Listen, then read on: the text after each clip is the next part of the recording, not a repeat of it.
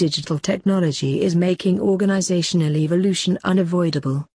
This will not be a one-off reorganization, but a constant stream of activity in pursuit of digital excellence.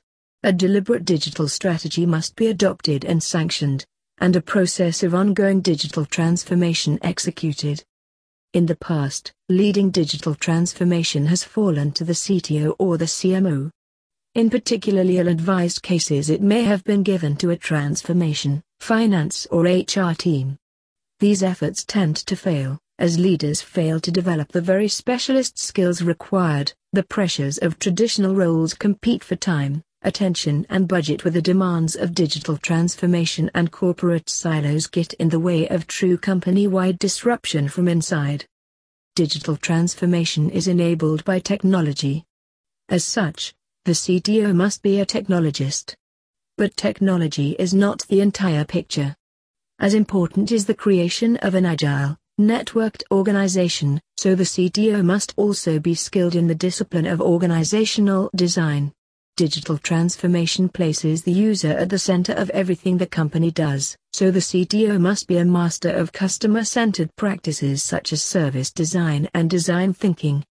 And the business must be able to execute and embed change while developing innovative business models at scale, so the CDO must be a high-caliber program manager and have great commercial acumen.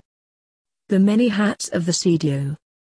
Most importantly, organizations must resist the temptation to spread these accountabilities widely. A single point of accountability and board-level empowerment are crucial success factors. Finally, the appointment of a CDO is a strong signal to the organization, the market and the customers that this is a company fully committed to digital success. Define and communicate the role and mandate of the CDO. Digital transformation is very difficult, so every care must be placed in removing additional complexity and avoiding dilution of accountability. While the CDO must be a beacon of collaborative working practices, they must have a clear mandate to make changes happen across the business, regardless of departmental structures and turfs. Their role is to disrupt the business. A healthy dose of tension is to be expected and resistance must not be allowed to prevent progress. Externally, the CDO plays two crucial roles.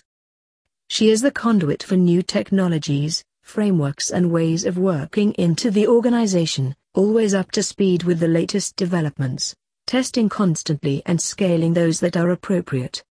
She is also the main digital ambassador to the outside world, vocally celebrating success and actively nurturing a network of innovators, thought leaders and partners. Openness and collaboration are digital necessities, and the CDO must be your organization's most active participant in the wider digital community. Determine success measures and communicate progress constantly. Digital strategy can be difficult to explain to colleagues. A suitably ambitious description of the end goal is necessary but can feel daunting and distant. In order to set your CDO for success, you should agree on a set of short-term, easily explained goals. Then, make a habit of regularly measuring and widely communicating results. Set goals. This will not only enable the CDO to show that progress is being made, but also will give her a platform to speak to colleagues, celebrate wins, listen to and address concerns, remind them of the end goal and, most important, embed digital ways of working, holding retrospectives on her own work for all to attend. Appoint a CDO. If you're serious about digital transformation, appoint a CDO.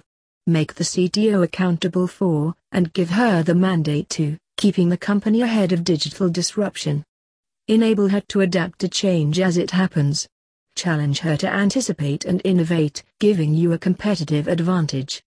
Constant digital evolution is a reality. Appointing a CDO is inescapable.